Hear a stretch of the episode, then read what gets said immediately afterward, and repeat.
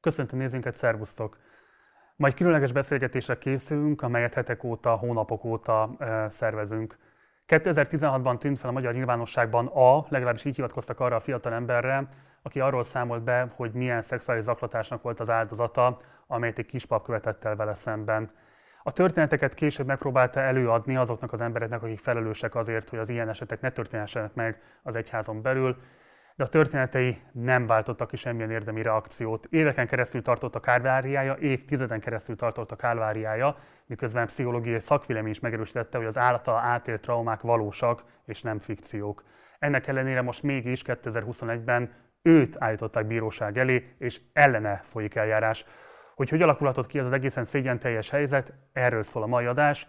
Mielőtt azonban elkezdenek, mindenképpen szeretném felhívni érzékenyebb nézőink figyelmét arra, hogy megrázó beszélgetése kerül sor, ezért ennek tudatában döntsenek a videó további megtekintéséről. Kezdünk!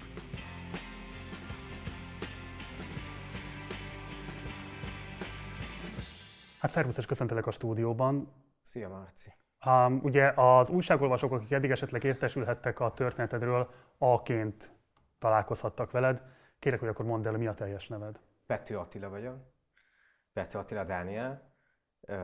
35 éves vagyok.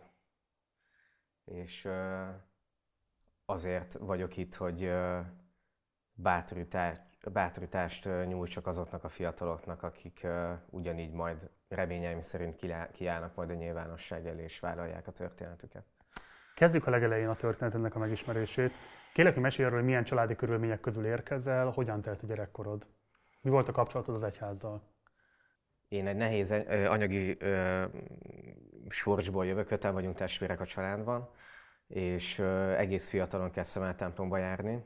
Édesanyám, ö, én és a kisebbik testvéremet kezdte el templomba járatni, a többiek más vallásúak, evangélikusok, a többi testvérem, és ö, fiatalon elkezdtünk hittalra járni, utána első után pedig ö, minisztrálni kezdtem, egyházi iskolába jártam, általános iskolába. Tehát egészen, egészen fiatalon az egyházközség tagja lettem. Mit jelentett számodra az egyházközség? Mit jelentett számodra a vallás? Na, nagyon sokat és nagyon hamar az összes barátomat ott találtam meg. Nagyon sokat, nagyon sok időt töltöttem a plébánián, az atyáknál is. Nagyon tetszett ez a közeg, biztonságban éreztem magam, jól éreztem magam nagyon sok programunk volt, nagyon erős Isten kapcsolatom volt, szerettem templomba járni. Én nagyon jól éreztem magam az egyházközségben, nagyon. Ugye az első cikk, ami megjelent a veled történtekről, az 2016-ban jelent meg, Miklósi Gábor volt a szerzője Igen. a régi eredeti indexen. Ugye itt nyilatkoztál először arról, hogy pontosan mik voltak azok az aklatások, szexuális zaklatások, amiket el kellett szenvedned.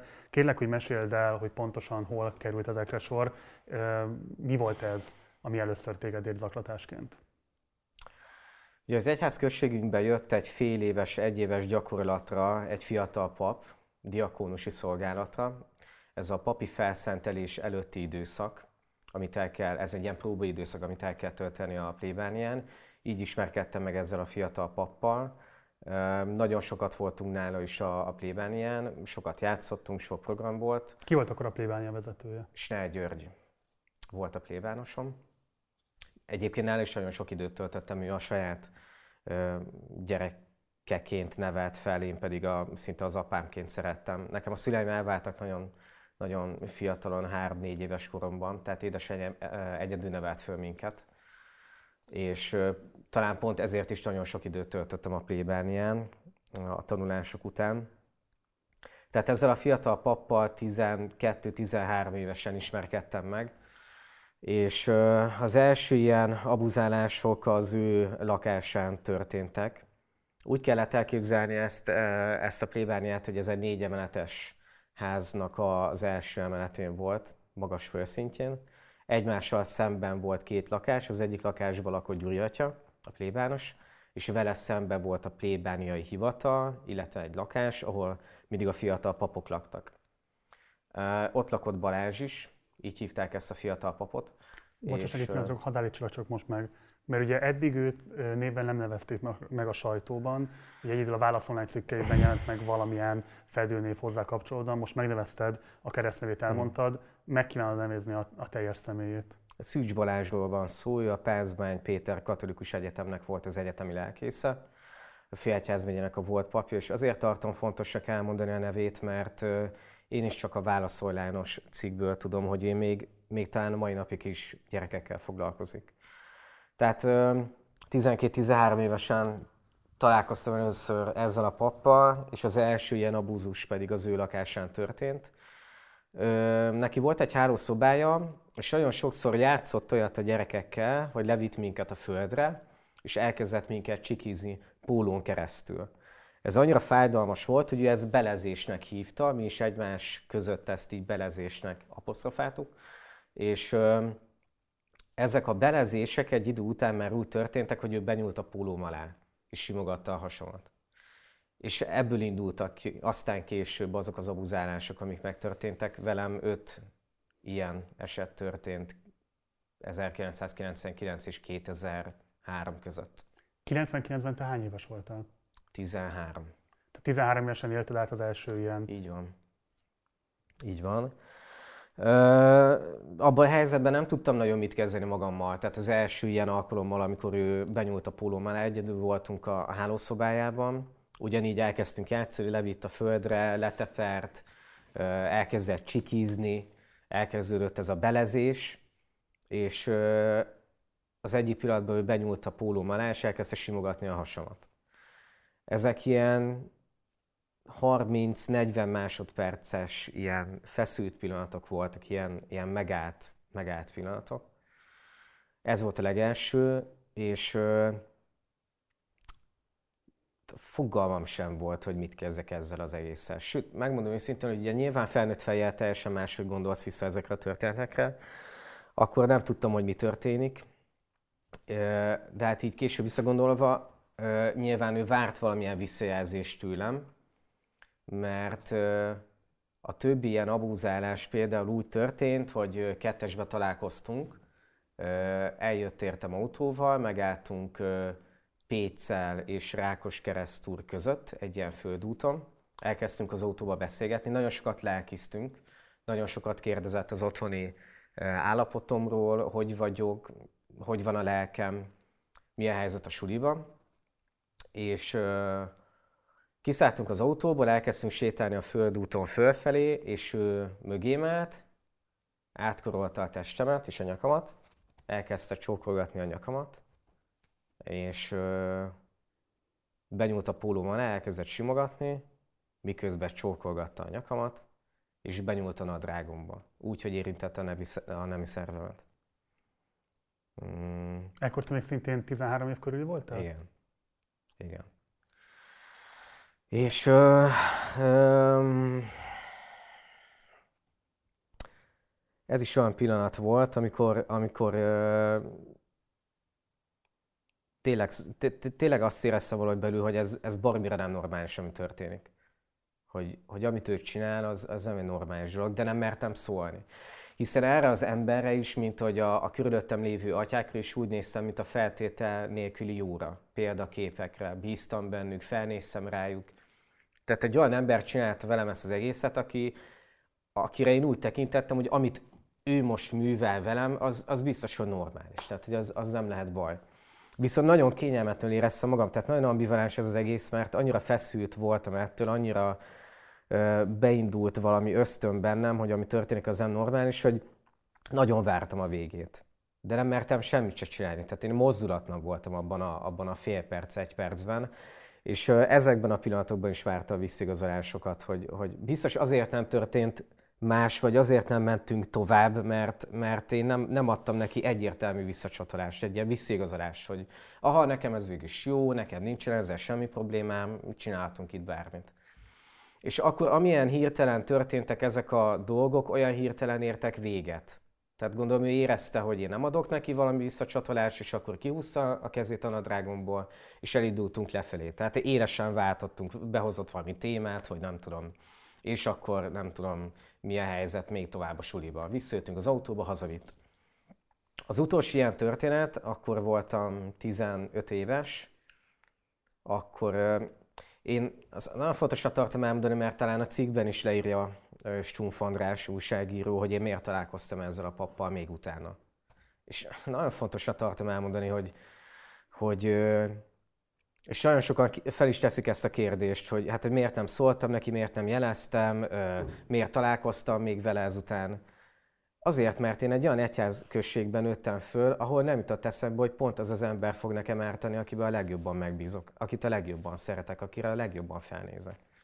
És egy idő után persze, amikor elkerültem középiskolába, az egyháziskola után, akkor már érlelődött bennem nyilván, akkor kinyílt a világ, semmi sem fekete-fehér, megfogalmazódott bennem, hogy mennyire szűk látókörű voltam akkor az egyházközségben, mennyire máshogy gondolkodtam. És kezdett megfogalmazódni bennem, hogy amit Balázs csinál, az nem normális és sem is jó. És próbáltam kerülni őt. Nem csak őt egyébként, hanem utána az egyházközségbe se jártam el. Tehát én egy ilyen, egy ilyen nagyon éles váltással ki is kerültem az egyházközségből, nem jártam minisztrálni, nem találkoztam a barátaimmal, nem jártam templomba, nem jártam isére. És az utolsó ilyen alkalom, amikor még találkoztam a Balázsral, akkor igen, fontos elmondanom, hogy nem mertem neki szólni, hogy miért nem találkozgatok vele. Mindig találtam valami kibúvót, hogy most elfoglalt vagyok, most sokat kell tanulnom, most nem érek rá. De találkoztunk egyszer, és beültem az autójába, és két focipálya között megálltunk, és ugyanígy elkezdődött egy ilyen lelkizés köztünk, hogy nagyon sokat beszélgettünk arról, hogy én pap akartam lenni, hogy állnak a tanulmányaim. Menny, emlékszem, még ilyet is mondott, hogy ő hogy mennyire várja, hogy engem felszenteljenek majd papnak, mert akkor majd egy plébánián tudunk majd szolgálni, és hogy ezt mennyire várja. Erről beszélgettünk az utolsó alkalommal, és megálltunk két focipálya között, és ugyanúgy megtörtént az az alkalom, hogy átkorolta egy hátról a testemet, elkezdte csókolgatni a nyakamat, ugyanaz a történet benyúlt a nadrágomba, hozzáért a nem szervemhez, tehát ugyanaz a történet volt, mint a földúton, és ugyanúgy nem történt semmi, visszajöttünk az autóba, és hazafelé megkérdezte, hogy végzek önkielégítést. És ez nekem annyira furcsa volt, hogy hát nyilván nálunk az egyházközségben azért ez a nemiség, a szexualitás, az egy nagyon erős tabu volt mindig. Hát, meg hát nyilván fiatalok voltunk. Egyáltalán beszéltünk ilyenről. És nagyon furcsa volt, hogy a pap megkérdezi tőlem, hogy végzek önkielégítést, miközben előtte arról beszélgettünk, hogy éppen milyen tanulmányi eredményei vannak, stb. És akkor ott eldöntöttem, hogy, hogy, hogy nem, nem szeretnék vele találkozni egyáltalán. Tehát, hogy így, hogy absz- abszolút le szeretném zárni vele ezt a, ezt a kapcsolatot. Korosztálytársaiddal, felnőttekkel, adott esetben a családoddal tudtál-e bármit is beszélni? Egyáltalán ezekről? nem. Egyáltalán nem. Én annyira megijedtem, utána féltem, ugye elkezdett bennem felsejleni, hogy ami történik, az nem normális, hogy, hogy féltem attól, hogyha valakinek elmondom, egy, hívni fognak-e nekem, kettő, hogy, hogy, hogy, hogy azért sem mertem beszélni, mert szégyeltem ezt elmondani bárkinek, hogy ez megtörténik. Hogy egy pap belenyúl a nadrágodba, belenyúlt, belenyúlt a nadrágodba egy pap, tehát hogy ez, ez nagyon... Még ma is nagyon nehéz erről beszélni, nem hogy akkor 15 évesen, vagy 12-13 évesen. Szóval nem Ugye mertem... ez a 2000-es évek első fele. Így van és, és nem mertem beszélni se a testvéreimnek, se az édesanyámnak erről. Édesanyám akkor még templomba is járt, tehát hogy így nagyon féltem attól, hogy mondjuk meg fogják bélyegezni a családunkat, az anyukámat, vagy akár a testvéremet, akivel templomba jártam. Én csak egy idő után mertem elmondani a történelem tanáromnak. De akkor már én mit romlottak a jegyeim, nem, nem, én nagyon sokáig színjátszóztam előtte, tehát ilyen társaság középpontja voltam nagyon szerettem ö, ö, dolgokba benne lenni, és ö, ott hirtelen így el, elvágódott minden. Tehát én nem, nem jártam se színjátszóra, se iskolába, kimaradtam a suliból, romlottak a jegyeim, és ezt észrevette az egyik tanárom.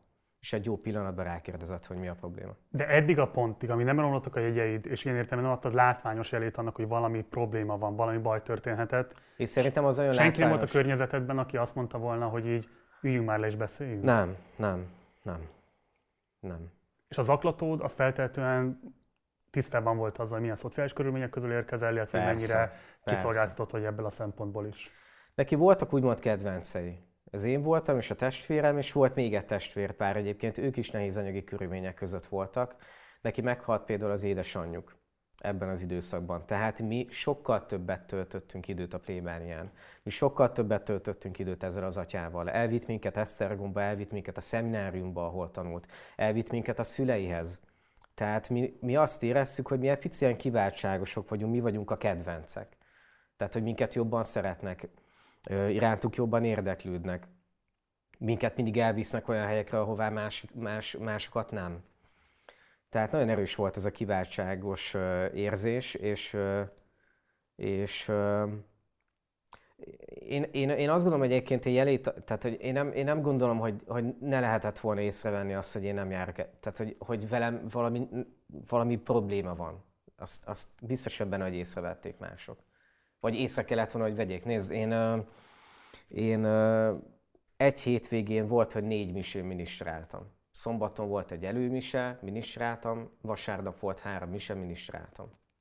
Minden hétköznapot én az iskola előtt azzal kezdtem, hogy elmentem fél hétkor a misére Gyuri atyához, és utána elmentem tanulni. Hazamentem, tanultam, este elmentem Gyuri atyához a plébániára, ott vagy egy picit még tanultunk, de nagyon sok mindenről beszélgettünk.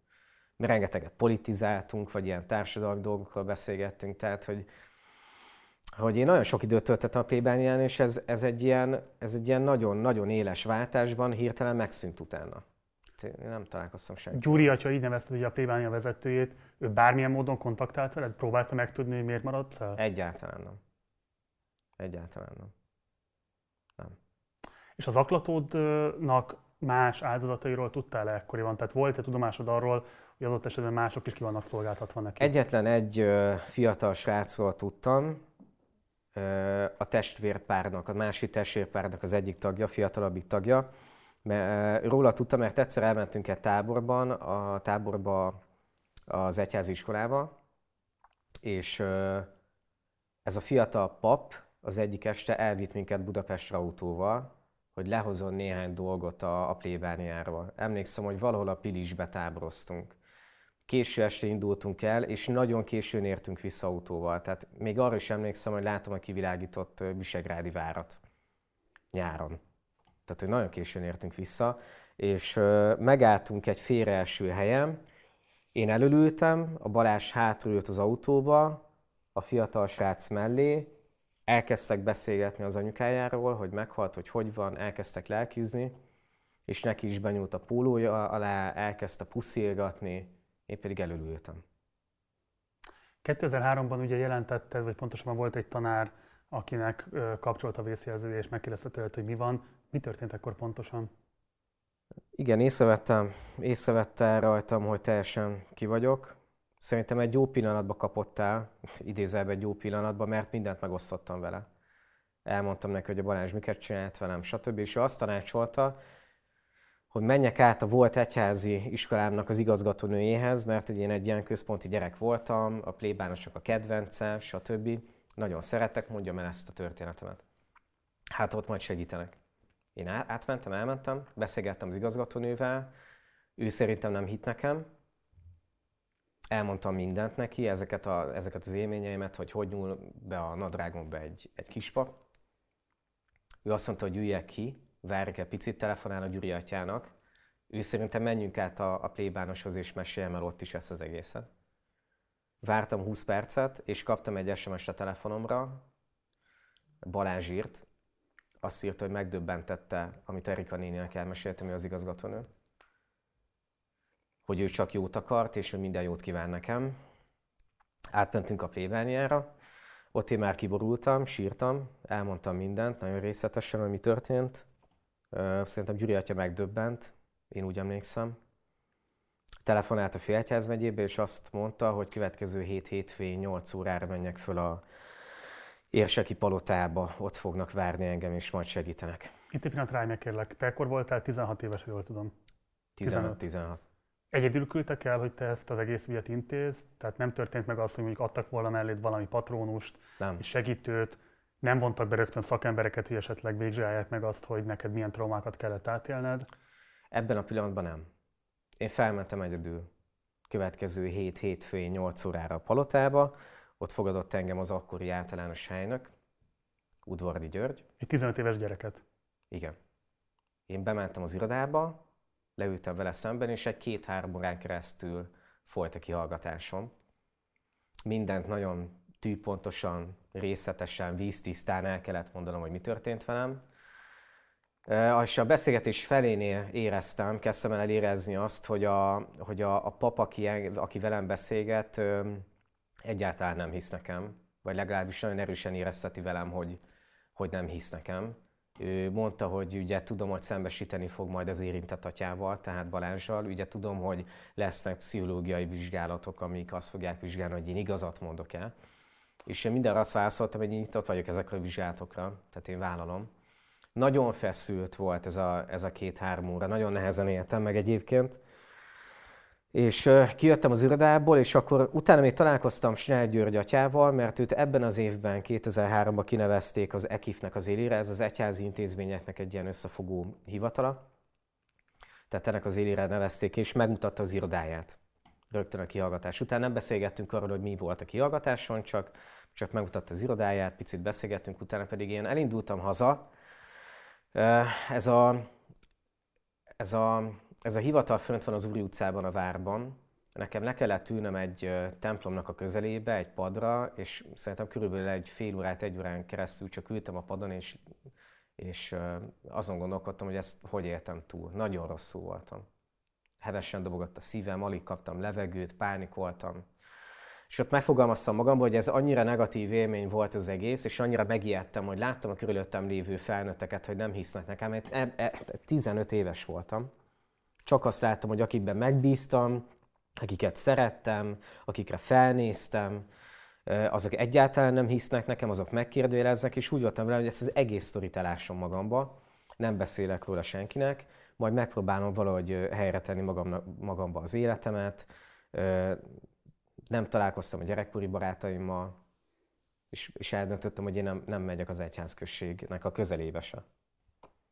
Ugye ezt követően 2008 környékén készül egy rendőrségi eljáráson egy pszichológiai szakvélemény rólad, amely visszamenőlegesen is igazolja azt, hogy az átélt traumáid valósak voltak, hogy ténylegesen szexuális zaklatás áldozata volt, és hogy nem kitalálod ezeket a történeteket. Uh-huh. Mi történt pontosan 2003 és 2008 között, és miért került sor erre a rendőrségi eljárásra? Azért került sor, mert egy idő után én elmondtam az egyik testvéremnek ezt a, ezt a történetet.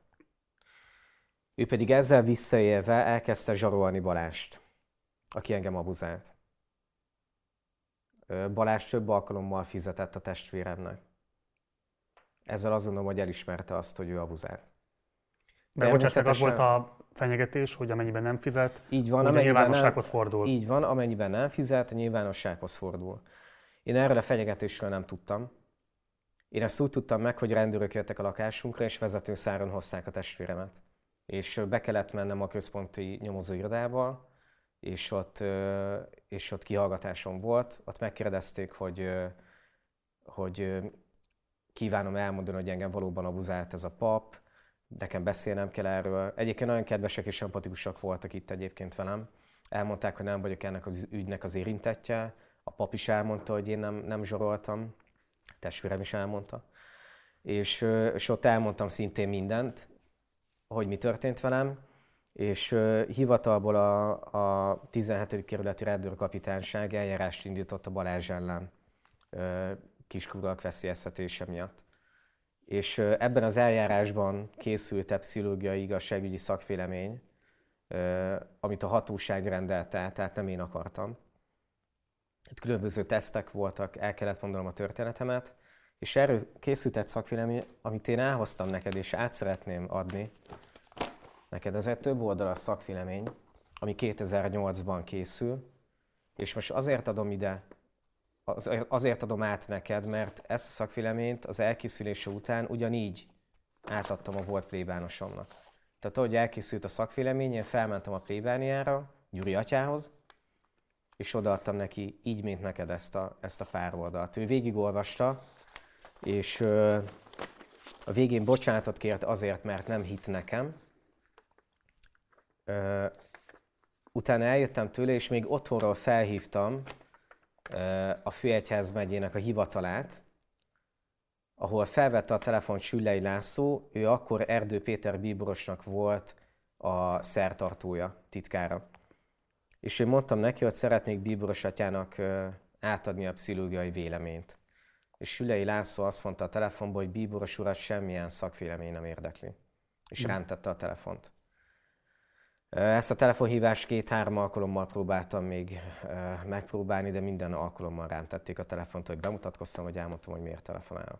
Csak a nézőinknek, akik esetleg nem kaphatták meg ugye kézben nyilván ezt a dokumentumot, ezt ugye a Szemüvesz Egyetem Budapest Általános Orvostudományi Karának igazságügyi és biztosítás orvoslani intézet állította ki a szakértő Szijjártó Zsuzsa, és a negyedik pontban most egy átnéztem, fölmerül a kérdés, hogy megállapítható a fentiek alapján Szűcs Balázs súlyos szegése. Ezek ugye a megállapításra összevennek, akkor ezt a részt, ha megengedve, akkor felolvasnám. Persze. Azt mondja, hogy Szűcs Balázs, tehát ugye a kispap, aki ellenőr ezeket a szexuális zaklatásokat elkövette, a szociális helyzeténél fogva bizalmas érzelmi kapcsolatot alakított ki Pető Attilával és gyermektársaival. Pető Attilát gyakran megkereste úgy is, hogy a találkozásai kettesben zajlottak, ami a kiváltságosság érzést eredményez a többiekkel szemben. A gyermek oldott veszélyérzet nélküli védtelen helyzetét kihasználva oly módon közelített és érintkezett Pető Attilával, ami a gyerek számára egyértelműen konvenciókat átlépő és homoszexuális jellegű volt. Ugye ez 2007-ben készült a 2008. vizsgálat. 2007. 4. hó 25-én történt a vizsgálat, és 2008-ban állították ki magát igen. a szakértői véleményt. Egy picit előre szaladva a történet, ugye azt tudjuk, hogy az aklatódat később aztán laicizálták, viszont amikor elkövette még ezeket a visszaéléseket veled szemben, akkor ugye még kispap volt, ebből arra kell következtetni, hogy valamikor őt fölszentelték. Így van. Tehát Azzal két... együtt, hogy te ugye jelezted már 2003-ban, hogy itt milyen bűnesetek történtek. Igen, de őt 2000-ben szentelték föl papnak. Uh-huh. Tehát miután ugye nálunk diakónusi szolgálaton volt, utána megtörtént az ő szentelése Esztergomba. Tehát, Tehát ő akkor... már ekkor pap volt. Tehát akkor ő nem is kispapi minőségében követte el Ezeknek... Egy részét kispapi minőségébe követte el, egy részét pedig már normális papi minőségébe követte el. Jó. Hogyan zárult az eljárás a testvéred ellen, mit állapított meg a bíróság? Megállapította, hogy zsarolás követett el, tehát ő, ő felfüggesztettet kapott. Én azt gondolom, hogy jogosan, ő is ezt gondolja, hogy jogosan. Ő sajnálja ezt az egészet. Én azt gondolom, hogy ez nem is volt egy szép dolog. Volt is nagy probléma a családunkban emiatt, mert akkor édesanyám megtudta, hogy mi történt velem. Így tudta meg? Így tudta meg, hogy mi történt velem, és utána én a testvéremmel évekig nem beszéltem. És biztos benne, hogy ez az ügy, hogy ő zsarolta a Balázs, nagyban befolyásolta a további körülményeket is. Ugye, bocsánat, ez önmagában egyébként nem felmentés az alól, hogy maga az egyház miért nem vizsgálta ki a veled történteket, Ugyanakkor néhány cikk, ami megjelent az ügyel kapcsolatban, felvetette a te felelősségedet, ezért muszáj rákérdeznem, te továbbra is tagadod, hogy bármilyen módon felbújtó lettél volna a testvérednek ebben a zsarolási kísérletben. Egyértelműen. Jó. Nem csak egyértelműen, hanem ez bírósági papírok is bizonyítják. Jó, tehát ő a tudtod nélkül követte el ezeket, és te ezzel Persze. nem értettél egyet. Persze. Jó. 2008 után mi történt, ugye, mert hogy te folytatólagosan jártál az illetékesek nyakára azért, hogy valamilyen módon ismerjék el a felelősségüket, valamilyen módon vegyék komolyan a veled történteket. Erre egészen 2016-ig kellett várni, tehát több mint 13 éven keresztül jártad magad kálváriáját. Mi történt 2008 és 2016 között? Kicsit pontosítok, mert 2015 nyarán teszek bejelentést a következő alkalommal. Szerintem jogos a kérdés, hogy mi történik akkor 2008 és 2015 között. Próbálok élni. Túlélni. Tehát próbálom feldolgozni ezt az egészet. Próbálom feldolgozni azt, ami történt velem gyerekkoromban, aztán próbálom azt feldolgozni, hogy a testvérem miért ért vissza ezzel az információval. tényleg próbálok csak egyszerűen túlélni. Viszont... Te más áldozatokkal, bocsáss meg, ebben az időszakban kapcsolatba került? Nem, nem. Én 2015-ben olvastam egy cikket a Pannonhalmi esetről, bizonyos M.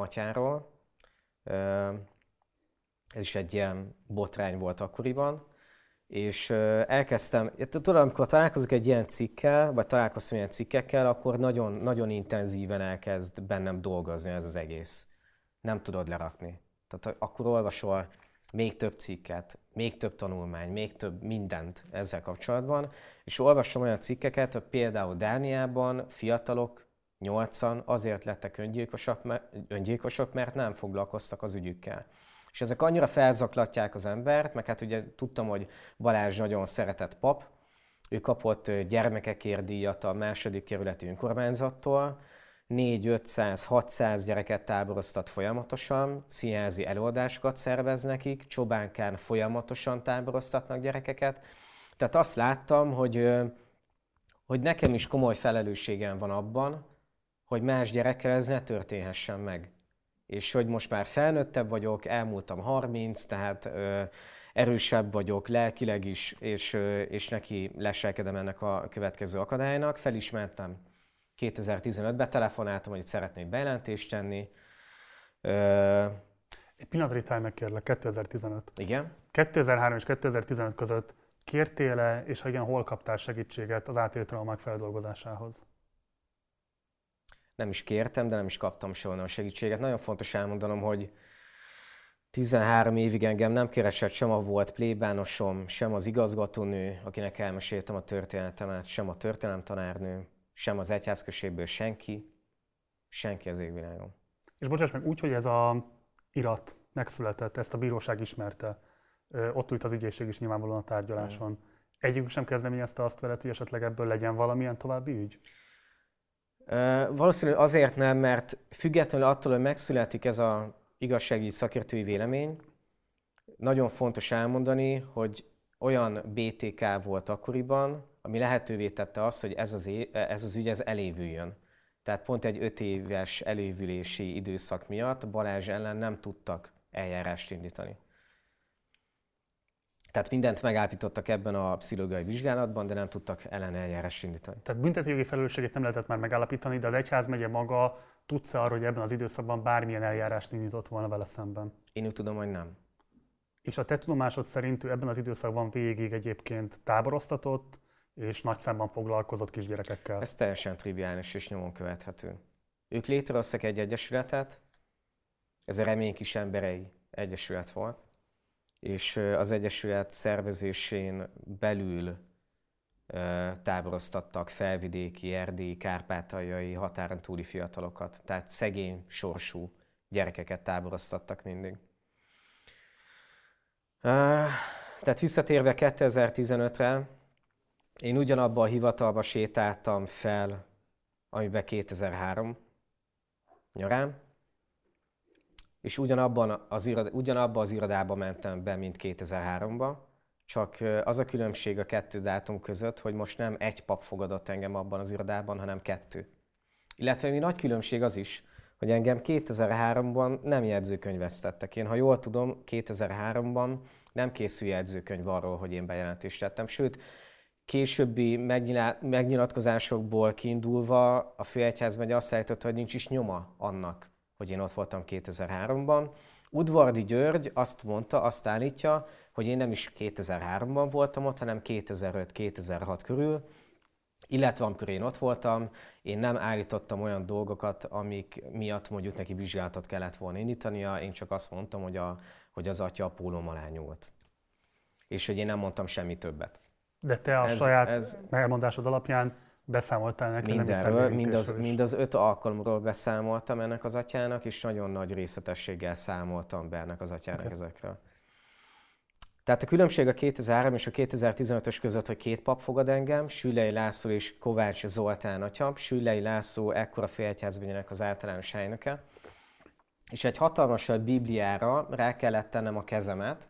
Volt egy kinyomtatott szöveg, amin az volt, hogy nekem meg kell esküdnöm, hogy harmadik fél felé nem beszélek arról, amit most történik. Tehát csak köztünk marad ez a beszélgetés, ha ezt megszegem, akkor az egyház engem kiátkoz.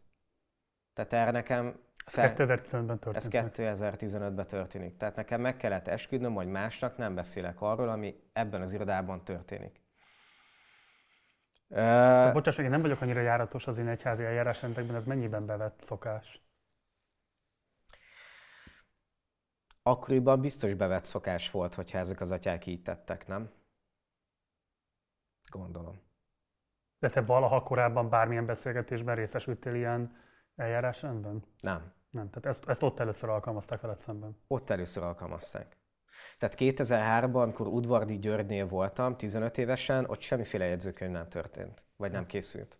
2015-ben igen. Sőt, több oldalas jegyzőkönyv készült, tehát két-három órán keresztül beszélgetek az abuzálásról, a velem átéltekről. A végén 5-6 példányt kell aláírnom, én kérek egy példányt, de ezt megtagadják tőlem. Azt mondják, hogy ez titkos irat, én nem kaphatok példányt, én nem kaphatok saját példányt, majd hogyha ez az ügy ez lezárul, akkor készül majd egy záró dokumentum, majd abból kapok. Most 2021-ben én nem kaptam záró dokumentumot még a mai napig. Um, elkezdődött az eljárás. Nagyon fontosnak tartom elmondani, hogy azt a pszichológiai vizsgálatot, amit most én neked átadtam, én ezeknek az atyáknak 2015-ben ugyanúgy átadom. Tehát annak a Sülei Lászlónak adom át a pszichológiai vizsgálatomat, aki 2008-ban azt mondja, hogy bíboros urat semmilyen szakvélemény nem érdekli, de hát nyilvánvalóan most azért foglalkoztak vele, mert látták, hogy évről évre felbukkanok, foglalkozok ezzel az ügyel, hát valamit most már kezdeni kell. Megkapták fénymásolatban a, a pszichológiai szakvéleményt, csatolták, tehát befogadták, abszolút, és elkezdődött az eljárás, de kaptam egy olyan levelet, ahol engem arra köteleztek, hogy menjek el egy pszichológushoz vizsgálatra, és miután megtudtam, hogy ez a pszichológus a Jeruzsálemi Szentsír Lovagrednek a tagja, ami egy, ami egy egyházi kötődésű szervezet, és hogy ebbe a szervezetbe bennül Sülei László is, aki egyébként az eljárást folytatja le, akkor én ezt olyan furcsának találtam, és jeleztem a, a főegyházmegye felé, hogy ez nekem nagyon, nagyon, nagyon furcsa, és nekem az is furcsa, hogy miért kell még pszichológiai vizsgálatokra men- mennem, miközben nekik ott van egy vizsgálati eredmény. És ők nem válaszolnak ezekre a megkeresésekre egyébként, hanem mindig kapok egy újabb tértévevényes levelet, ahol felhívják, felhívják a figyelmemet, hogy menjek el még egy pszichológushoz, meg még egy pszichológushoz, meg, meg különböző ilyen helyekre. Volt olyan is, hogy elmentem egy másik pszichológushoz, aki szintén egyházi kötődésű, különböző konferenciákat tart, és bementem, fogadott, a, fogadott ott egy hölgy, egy számítógépen ki kellett töltenem 4-500 eldöntendő kérdést. Ez egy intelligencia teszt volt? Gondolom egy ilyen pszichológiai intelligencia teszt. Ezt én elvégeztem. Azt elmondták vala, bocsáss meg, hogy ennek mi köze van a te szava Egyáltalán nem, egyáltalán nem fogadtak, azt mondták, hogy lenne egy ilyen procedúra, vállalom-e, mondtam, hogy természetesen vállalom, és miután ezzel végeztünk, akkor bementem a pszichológushoz, és ő azt mondta, hogy ő nem tudja, hogy miért érkeztem ide, őt nem értesítette a főegyházmegye, hogy én ide fogok jönni. Hát én nagyon dühös lettem, nem értettem ezt az egész szituációt, nagyon megalázó volt, és kérdeztem, hogy akkor nekem miért kellett kitöltenem előtte 4-500 eldöntendő kérdéses tesztet és akkor bocsánatot kért, és azt mondta, hogy ezt nem fogják kiértékelni, nem fogják felhasználni. Kijöttem az irodából, és felhívtam a főegyházmegyét. Ezt nagyon fontosat tartom elmondani, hogy egy idő után én Sülei Lászlóval, vagy Kovács Zoltán atyával, akik az eljárást vizsgálták, vagy eljárást indították, én nem tudtam utána már beszélni. Tehát hiába hívtam telefonon a főegyházmegyét, én világi munkatársakkal beszélgettem, egyházmegyei alkalmazottakkal, akik nem kapcsolták az atyákat. És neki is elmondtam, ennek a világi munkatársak, hogy ez nagyon megalázó és felháborító, és valamit, valamit egészségedre valamit csináljanak. És lényeg a lényeg, hogy egy idő után én azt gondoltam, hogy ez nem feltétlenül normális, ami történik, és a, az apostoli nunciatúrának a segítségét kérem. Ez a Vatikánnak a magyarországi diplomatai, nem tudom, szervezete. Felmentem oda is, fogadott a nuncius atya, és ők azt mondták, hogy, hogy, hogy megpróbálnak mindenbe segíteni, írjam le az agályaimat, hogy mi a probléma ezzel az eljárással, és megpróbálják ezeket a leveleket diplomata postával eljutatni a Vatikánba. És soha nem kaptam választ a Vatikánból, vagy a hitani kongregációtól, akik, amelyik intézmény vizsgálja az abuzusokat. Um, és egy idő után azt éreztem, főleg a negyedik ilyen tértivevényes levél után, hogy, hogy muszáj a média segítségét kérnem ahhoz, hogy ez az egész ügy ez valamilyen szinten elmozduljon, mert azt láttam, hogy függetlenül attól, hogy Balást rendelkezési állományba helyezik, ő attól függetlenül még táboroztat, gyerekekkel találkozik, misézik, és ezt hiába jeleztem a Féltjáz megyének, nem történt semmi. Sőt, az ő válaszuk az volt, hogy nem tudunk csinálni semmit, mindenki a saját bűnével majd elszámol. Ez a kvázi felfüggesztés akkor igazából mit jelentett, hogyha továbbra is végezhette a különböző tevékenységeit? Hát, ha jól értelmezem, akkor is abból indulok ki, hogy ő folyamatosan utána még táboroztat és misézik, hát semmit. Megjelent Miklósi Gábor cikk ugye 2016 folyamán, 2016 októberében. Ezt követően, hogy milyen folyamatok indultak be? Hát jelentkeztek más áldozatok, és találkoztam is egy fiúval és egy lánya egy belvárosi lakásban. Akik ugyanúgy Szűcs Balázsnak voltak az áldozatai? Pontosan. Tehát a cikk hatására nagyon sok minden elindult. Hát először ugye az atya is próbálta még ezt így lehántani magáról, hogy ő biztos nem csinált ilyeneket. Illetve, ha jól tudom, még valami aláírás gyűjtés is kezdődött mellette. És, és ha jól tudom, akkor a cikk megjelenése előtt, tehát a 2016-os indexes cikk megjelenése előtt a Vatikán úgy rendelkezett, hogy 10 évre el kell tiltani Balást a papi szolgálattól, de már előtte is, 2015-ben arról rendelkezett, hogy ő nem mehet kiskorúak közelében, tehát nem érintkezhet kiskorúakkal. És csak a cikk megjelenése után, miután jelentkezik még több áldozat és több szülő, hogy az ő gyereke is egyébként elmondta, hogy vele mi történt, 2016. decemberében laicizálják Balást, és ez, ez, azt, jelenti, azt jelenti, hogy... ez azt jelenti, hogy örökre eltiltják a papi szolgálattól. Viszont azt nagyon fontosat tartom elmondani, hogy miután folyik ez az eljárás, ez a nagyon-nagyon érdekes és keszekusz eljárás, én folyamatosan próbálom felvenni a kapcsolatot a bíboros atyával. Én nagyon sokszor kértem időpontot bíboros atyánál, hogy tudjak beszélni vele arról, hogy nekem gondom van az eljárással, hogy, hogy milyen agályos, milyen megalázó cselekményekkel találkoztam, vagy, vagy ö, ilyen történetekkel találkoztam az évek során, és ö, kértem időpontot tőle e-mailen, telefonon, a Félegyházmegye telefonján keresztül, munkatársain keresztül, de soha nem kaptam időpontot Bíboros atyához.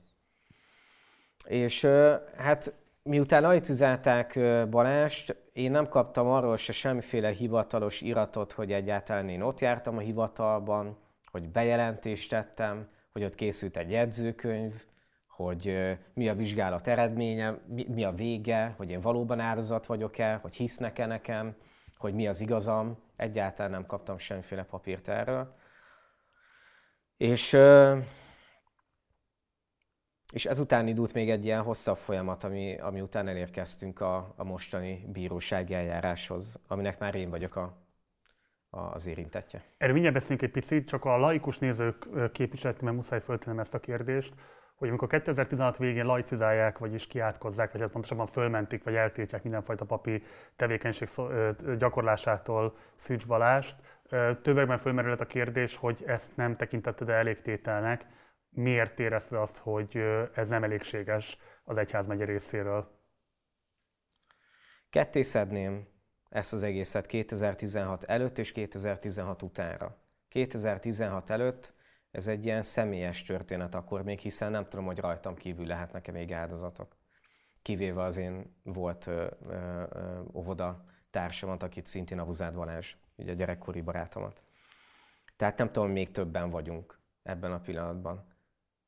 Ezt nagyon fontosra tartom elmondani, hogy, hogy ez a küzdelem, ez azért nem zárul le, mert találkozok több áldozattal, és, és találkozok egy olyan eljárással, ami hát nyilván több olyan elemet tartalmaz, ami nem feltétlenül jó, és uh, találkozok elzárkózással, hogy az én egyházam főpásztora nem akar velem találkozni, illetve azzal, hogy lehet, hogy, hogy még többekkel is előfordulhatott ez. Tehát, uh, és ez nem egyház specifikus dolog. Tehát ez előfordulhatott volna egy iskolába, vagy egy nevelőintézetbe, vagy bárhol, ahol a hatalommal vissza tudnak élni emberek. És az is nagyon fontos, hogy 13 évig nem történik semmi. Az is nagyon fontos, hogy engem 12-13 évesen vagy 15 évesen gyerekként egyedül hagynak ebben a történetben. Teljesen egyedül vagyok, miközben ö, ott vannak a felnőttek, értelmiségi, diplomás emberek, akik segíthettek volna ebben az egészben, de teljesen egyedül voltam hagyva. És honnan tudhatom én azt, hogy más gyerek nem lesz így egyedül hagyva majd. Tehát, hogy nagyon-nagyon fontos küldetés tudatom van ebbe, abszolút. Azért nem tudtam megnyugodni a laicizálás követően, hiszen akkor még az igazamat se ismerték el. Tehát nem mondták ki, hogy én egy áldozat vagyok, nem kértek tőlem bocsánatot. Nagyon fontosat tartottam nagyon sok sok-sok hónapig, hogy, hogy nyilvánosan tegyen a katolikus egyház egy gesztus. Miközben én láttam külföldön, a lengyel egyháznál, hogy vannak ilyen gesztusok, de itthon egyáltalán nem. Sőt, itthon voltak olyan megnyilatkozások, hogy, hogy itthon ilyen, ilyen történet nincs is, vagy csak elenyésző számban van. Hogy, hogy a katolikus egyházra egyáltalán nem jellemző ez. És, és szerettem volna, hogyha a katolikus egyház egyáltalán tesz olyan gesztusokat és lépéseket, amik majd ilyen megnyugtató lépések lesznek számunkra, áldozatoknak is, vagy jövőbeni áldozatoknak, hogy kialakulnak majd olyan megelőzési modellek vagy protokollok, amik majd megnyugtathatnak minket. Hát a megnyugtató megelőzési protokoll nem is született, veled szemben megelőzési protokoll gyanánt egyszer eljárt a rendőrség. Ugye kérlek, hogy ismertesd ezt a helyzetet a nézők számára. Tehát, hogy kronológikusan haladjunk, te folyamatosan jelzed azt, hogy szeretnél beszélni az érintettekkel, szeretnéd, ha valamilyen módon lehetőség lenne részben a felelősségüket fölvetni, erről Persze. beszélni.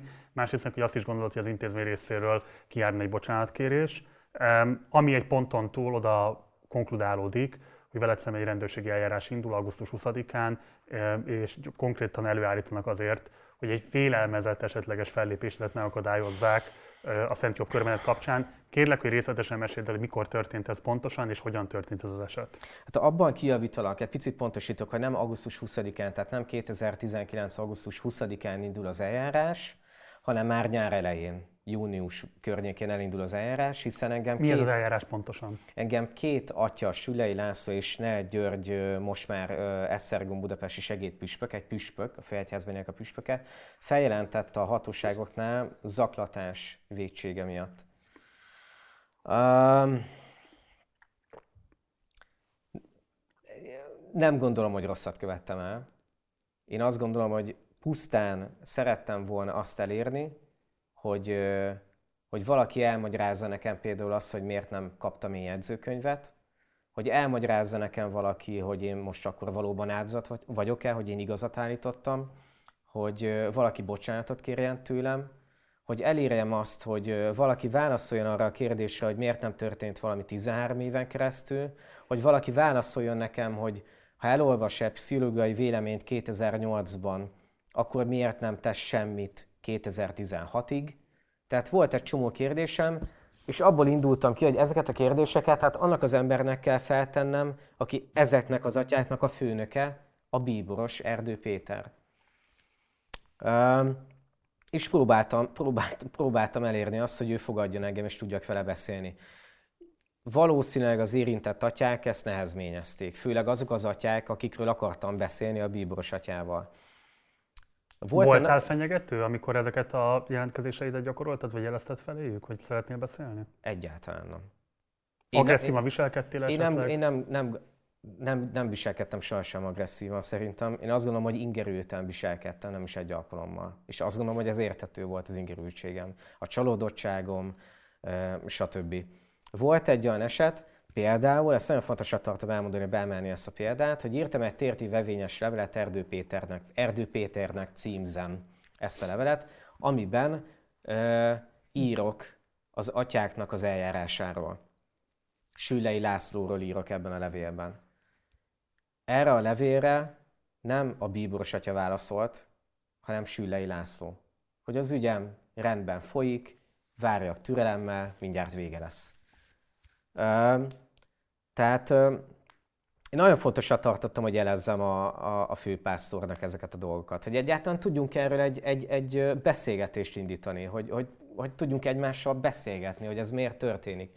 Én nem, én nem tartom ezt ilyen ördögtől valónak, hogy egy, egy volt minisztráns, aki 3000 alkalommal szolgált az oltár mellett, és történik vele egy ilyen tragédia, ne tudjon találkozni a főpásztorral, Erdő Péterrel. Én nem, én nem gondolom, hogy, hogy rosszat tettem volna azzal, hogy találkozunk mi ketten. Um, viszont nyilvánvalóan folyamatosan nyomást gyakoroltam ezekre az atyákra, meg a, meg a főegyház megyére. Tehát azt én, azt én el szeretném mondani, hogy ez valószínűleg így volt, ők így érezhették, hogy nyomást gyakorolok rájuk. De hát ez nem egy véletlen nyomásgyakorolás volt. Ez nyilván azért volt, mert szerettem volna elérni egy csomó mindent. Valóban ebben sem ördögtől való nincs. Úrfi Péter a másik fontos újságíró, aki foglalkozott az ügyeddel hosszú időn keresztül.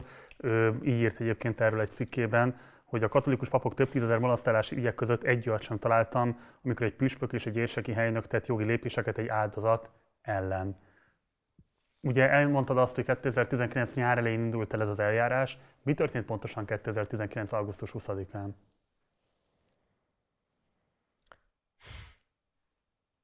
Fölkeltem reggel, mm, kimentem a boltba reggeliért, és visszafelé sétálva beállt elém két autó, egy civil és egy rendőrautó, kipattant belőle öt nyomozó, civil ruhás nyomozó, körbefogtak, és megkérdezték, hogy igazoltattak, és megkérdezték, hogy tudom hogy miért vannak ott, és egyből rávágtam, hogy gondolom az egyház miatt, és hát erre nem válaszoltak, csak így bólintottak egyet, és mondták, hogy velük kell mennem. Beütettek az autóba, elvittek a 17. kerületi rendőrkapitányságra. Nem mondták el, hogy mi fog történni, hiába kérdeztem leültettek egy padra, akkor én már nagyon megijedtem, mondtam nekik, hogy én nem szeretem a bezártságot, tehát hogy én mindenre nyitott vagyok, tehát hogyha meg szeretnének hallgatni, akkor egész nyugodtan beszélgessünk, bármi. Eltelt egy fél, fél egy óra, és uh, beraktak engem egy cellába, bezártak, három-négy órán keresztül. Uh, tehát itt kiborultam teljesen, abszolút, rosszul lettem, sírtam, kétségbe estem, nem értettem, hogy egyáltalán miért ülök cellában. Azért ennek a bezárásnak voltak ilyen furcsa elemei, nem szeretnék feltétlenül kitérni rá, de, de lehet, hogy mégis megteszem, mert egy fiatal rendőr kinyitotta a cellának az alsó, ahol éppen ilyen papírokat, ételeket adnak be, a kis altaját, és elindította azt a YouTube-os felvételt, ami az a hangfelvétel, amit én titokba készítettem az egyik püspök atyával. És megkérdezte, hogy, hogy ez én vagyok? És mondtam, hogy igen. Megkérdezte, hogy vallásos vagy? Válaszolta, hogy igen. Kérdezte, hogy hiszel Istenbe? Mondtam, hogy igen, és megkérdezte, hogy akkor miért ülsz itt? Tehát, hogy ezt én nem... Tartom. Ezt a bezárásod alatt uh-huh. az egyik veled szemben eljáró rendőr játszotta le az ajtón keresztül. Igen. Igen. Eltett három-négy óra, és értem jött két nyomozó. Azt mondták, hogy most bilincset tesznek rám, és vezetőszáron betesznek az autóba, és átvisznek a Teve utcába. A kihallgatásom ott fog folytatódni. Nem is a kerületi rendőrkapitányságon, hanem a központi budapesti rendőrkapitányságon. Így van. Tehát eltelt négy-öt óra, és átvittek a Teve utcába bilincsbe vezetőszáron, Vezetőszáron bilincsben. Így van. Bocsáss meg, te tanúsítottál bármifajta ellenállást az egész eljárás során? Tehát indokolt volt a kényszerítő eszköz alkalmazása? Marci, egy 170 centis, 65 kilós srác vagyok. Ha tanúsítottam is volna ellenállást, nem hiszem, hogy sok értelme lett volna, de nem, tehát nem tanúsítottam, semmiféle ellenállást sem tanúsítottam, sőt, nagyon, nagyon partner voltam abban, hogy egyáltalán mondják el, hogy ez miért történik. Tehát semmi indoka nem volt annak, hogy kényszerítő eszközökkel vezessenek át? Abszolút nem. Abszolút nem. Mi történt aztán a Teve utcában? Ott átadtak két másik nyomozónak, és este 6 óráig folyt a meghallgatásom. Ott mondták el, hogy ott, ott tudtam meg, hogy feljelentett engem két atya, hogy én zaklatom őket. Folyamatosan bilincsbe voltam, tehát nem vették le a bilincset. Bilincsbe történt a kihallgatásom. Utána rabosítottak, és utána értesítették a családomat, hogy este 7 órára értem jöhetnek. Na most akkor ezt összegezzük a nézőinknek. Tehát Szűcs Balázs a te legjobb tudomásod szerint soha semmilyen rendőrségi eljárás alá nem került. Tehát soha senki nem hívta be őt rendőrkapitányságra, nem állították elő, nem született vele szemben büntető intézkedés. Én úgy tudom, hogy nem. Jó. Ehhez képest te, aki szeretnél volna kapcsolatot építeni, valamilyen módon helyzetbe kerülni Erdő Péterrel és az illetékesekkel szemben, veled szemben büntető eljárás kezdeményeztek, vagy pontosabban feljelentést tettek, és emiatt augusztus 20-án neked egy egész napot kellett részben a kerületi a részben pedig a Teve utcában történed.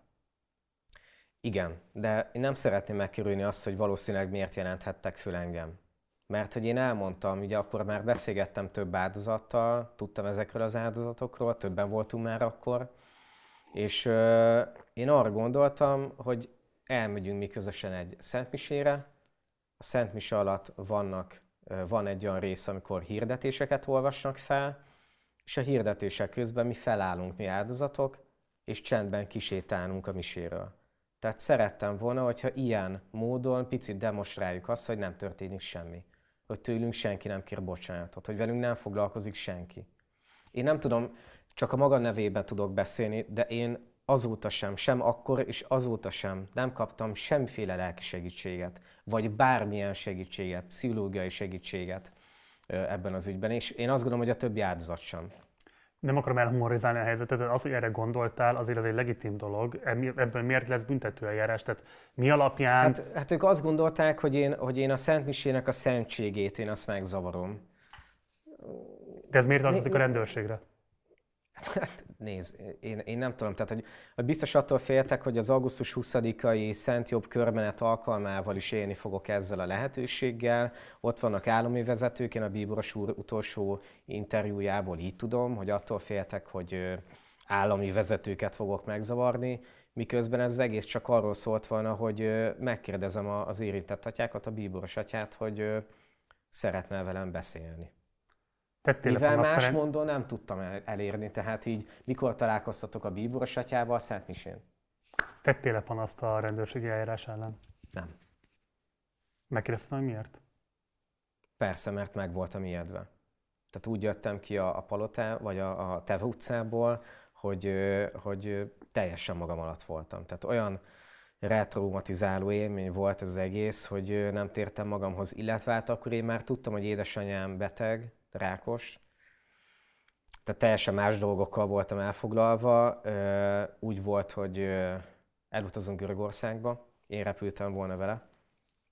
Repültem is egyébként, tudtuk mindannyian a testvéreimmel, testvéreimmel hogy édesanyámnak ez lesz az utolsó útja, és nagyon megijedtem attól, hogy mi lesz ezzel a rendőrségi eljárással egyáltalán, én tudok-e majd utazni, el tudok-e menni külföldre, elengednek el, vagy szeretnének majd még kihallgatni, és akkor itthon kell maradjak. Tehát nagyon nehéz volt ezt lelkileg megint feldolgozni, meg hát nyilván azzal szembesülni, hogy ahelyett, hogy tudnánk értelmesen beszélgetni, kommunikálni egymással, és eljutni arra a pontra, hogy igen, találkozunk egymással, és mondjuk nem tudom, valamit, valamit majd ott helyre teszünk, ehelyett ők úgy gondolták, hogy, hogy megfélemlítenek. Sőt, én, én, én bizonyos vagyok abban, hogy ez nem szólt másról, csak a megfélemlítésemről.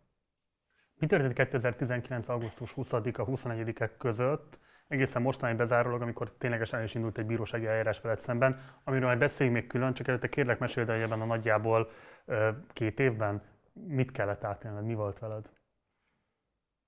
Fú, egy az, hogy fogalmam sem volt, hogy mi fog történni velem. Kaptam segítséget a Magyar Helsinki Bizottságtól, ők látják el a jogi képviseletemet, ők nagyon sokat segítettek, hogy átlássam ezt az egész folyamatot. Nagyon fontos, hogy, hogy a rendőrkapitányságnak a nyomozói lezárták ezt az ügyet, tehát megszüntették az eljárást. Az ügyészségnek volt 30 napja fellebezni, de ezzel nem éltek. És utána én azt gondoltam, hogy akkor ez egész ügy ez meg is szűnt, tehát hogy engem, nekem nem fognak elővenni, Viszont eltelt pár hónap, és az 5.-13. kerület ügyészség úgy gondolta, hogy mégis folytatni kell ezt a nyomozást. Nem tudjuk, hogy miért, vagy milyen indítatásból döntöttek így. Újra elkezdődött a nyomozás, és utána pedig kaptam egy megrovást, amit én nem fogadtam el. Hiszen akkor már úgy voltam vele, hogy, hogy én szeretnék eljutni a bírósági szakaszig. Tehát, hogy egy bíró mondja ki rólam, hogy most akkor én bűnös vagyok-e, vagy ártatlan. Tehát, bocs, az ügyészség azt mondta volna, hogy állapodjatok meg megrovásban részesít, és akkor ez van zárva az ügy. Pontosan. Ezzel kellett volna ismerned a bűnösségedet. Így van. Ami azt jelentette volna, hogy elismered, hogy te zaklatóként viselkedtél. Pontosan. Amit nyilvánvalóan nem akartál megtenni. Ez így van. És éppen ezért azt mondod, hogy akkor menjünk a bíróságra. Igen, de utána én még kaptam egy év, három hónap próbaidőt is, még a megrobás után, amit nem fogadtam el. És azt sem fogadtam el, ezzel ellen is panasszal éltünk, és akkor így jutottunk el az előkészítő ülésig. Elindult a bírósági első tárgyalási nap. Mi történt ezen? Hát az atyák nem jöttek el, akik feljelentettek, tehát ők nem voltak ott.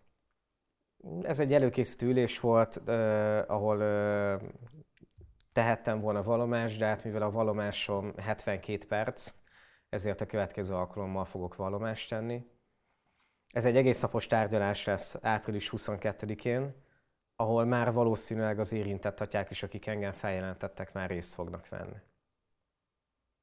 Mit vársz az eljárástól? Azt mindenféleképpen, hogy egymás szemébe tudjunk nézni majd.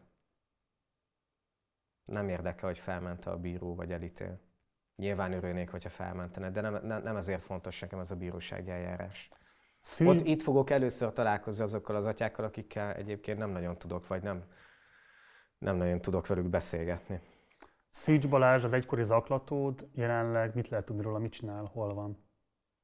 Fogalmam sincs. Nem tudom. Semmit nem tudok róla. Nekem az utolsó információm az szintén a válaszoljános cikkből van, hogy, hogy ő Erdélyben fiatalok társaságában van. Fiatalokkal foglalkozik. Ezért is tartom fontosak, hogy én kimondjam a nevét.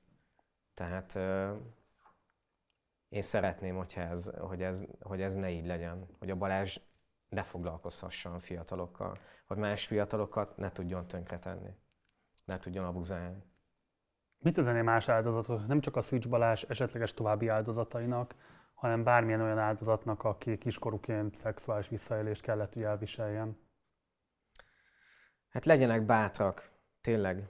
Azért ülök én is itt, mert azt gondolom, hogy, hogy, hogy, hogy muszáj bátornak lenni. Mert hogyha felszólalsz, ha bátor vagy, akkor előbb-utóbb lesz, lesz hatása, hiszen hogyha ha én nem lettem volna bátor, hogyha én nem állok ki, akkor például Balást sem laicizálják.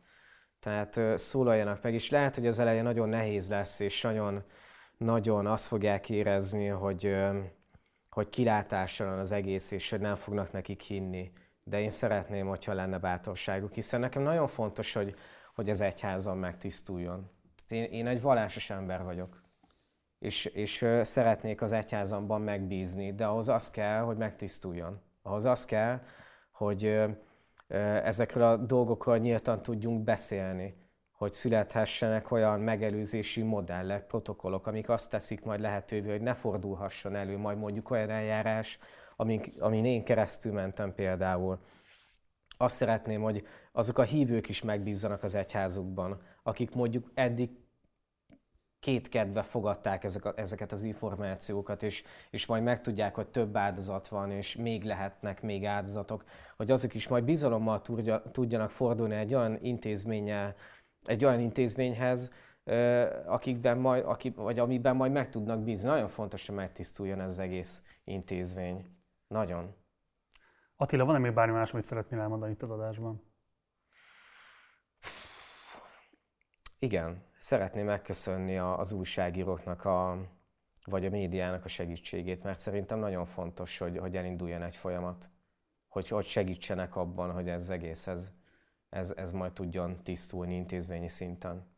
Nagyon nagy felelősségük van egyébként az újságíróknak, vagy a médiában dolgozóknak, hogy ők is megfelelő érzékenységgel, nyitottsággal álljanak az ilyen ügyekhez. Tehát ne csak beszéljenek az abúzusról, hanem ők is legyenek maguk is érzékenyek ebben a témában. Érzékenyen álljanak az áldozatokhoz. Attila, nagyon szépen köszönöm, hogy itt voltál.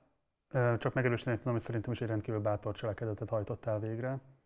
Nagy lelki erőről tanúskodik ez, miközben nyilvánvaló, hogy igen komoly megpróbáltatáson mentél keresztül, nem csak az abúzus elszenvedésekor, hanem az azóta eltelt időben. De hogy a politikai közösségünk egész szempontjából nyilvánvalóan nagyon fontos az, hogy ezt a kiállást gyakoroltad, és hogy küzdesz az ügyedért. Az pedig, hogy most te, te állsz a vádlottak padján, az azt gondolom, hogy nem a te felelősséged és nem a te szégyened. De őszinte leszek, feltehetően, akik most esetleg áldozatként hallgatják ezt a történetet, gondolhatják azt, hogy akarhatom én ezt magamnak. Ne féljenek, ne féljenek. Előbb-utóbb egyébként én azt gondolom, hogy ki fog derülni az igazság, és ez nagyon fontos. És én is ezt akarom mondani, hogy, hogy minél többen merik vállalni hogy előjönnek a történeteikkel. Valószínűleg annál könnyebb lesz az újabban és újabban megszólalóknak majd, és hogyha gyengék is az intézményei Magyarországnak ahhoz, hogy érdemi segítséget adjanak például neked vagy másoknak, akik hasonlóan mentek keresztül, azért vannak intézmények, van média, vannak segítőszervezetek, vannak jogi képviseletet biztosító szervezetek, tehát hogy merjenek az emberek fordulni hozzájuk, és inkább inspirációt merítsenek a te történetedből is, semmit, hogy elrettenjenek. Még egyszer köszönöm, hogy itt voltál velünk. Én köszönöm. Sok sikert a továbbiakban, mindenképpen követni fogjuk az ügyed alakulását. Ez volt a Partizán mai adása. Ez egy különleges adás volt sok szempontból is. Hogyha te magad érintettként nézted volna végig ezt az interjút, és olyan történeted van, amelyel kapcsolatban szeretnél megszólalni, akkor létrehoztunk egy e-mail címet, amit a leírásban megtalálsz. Ez egy protonméles cím, tehát elviekben nem feltörhető.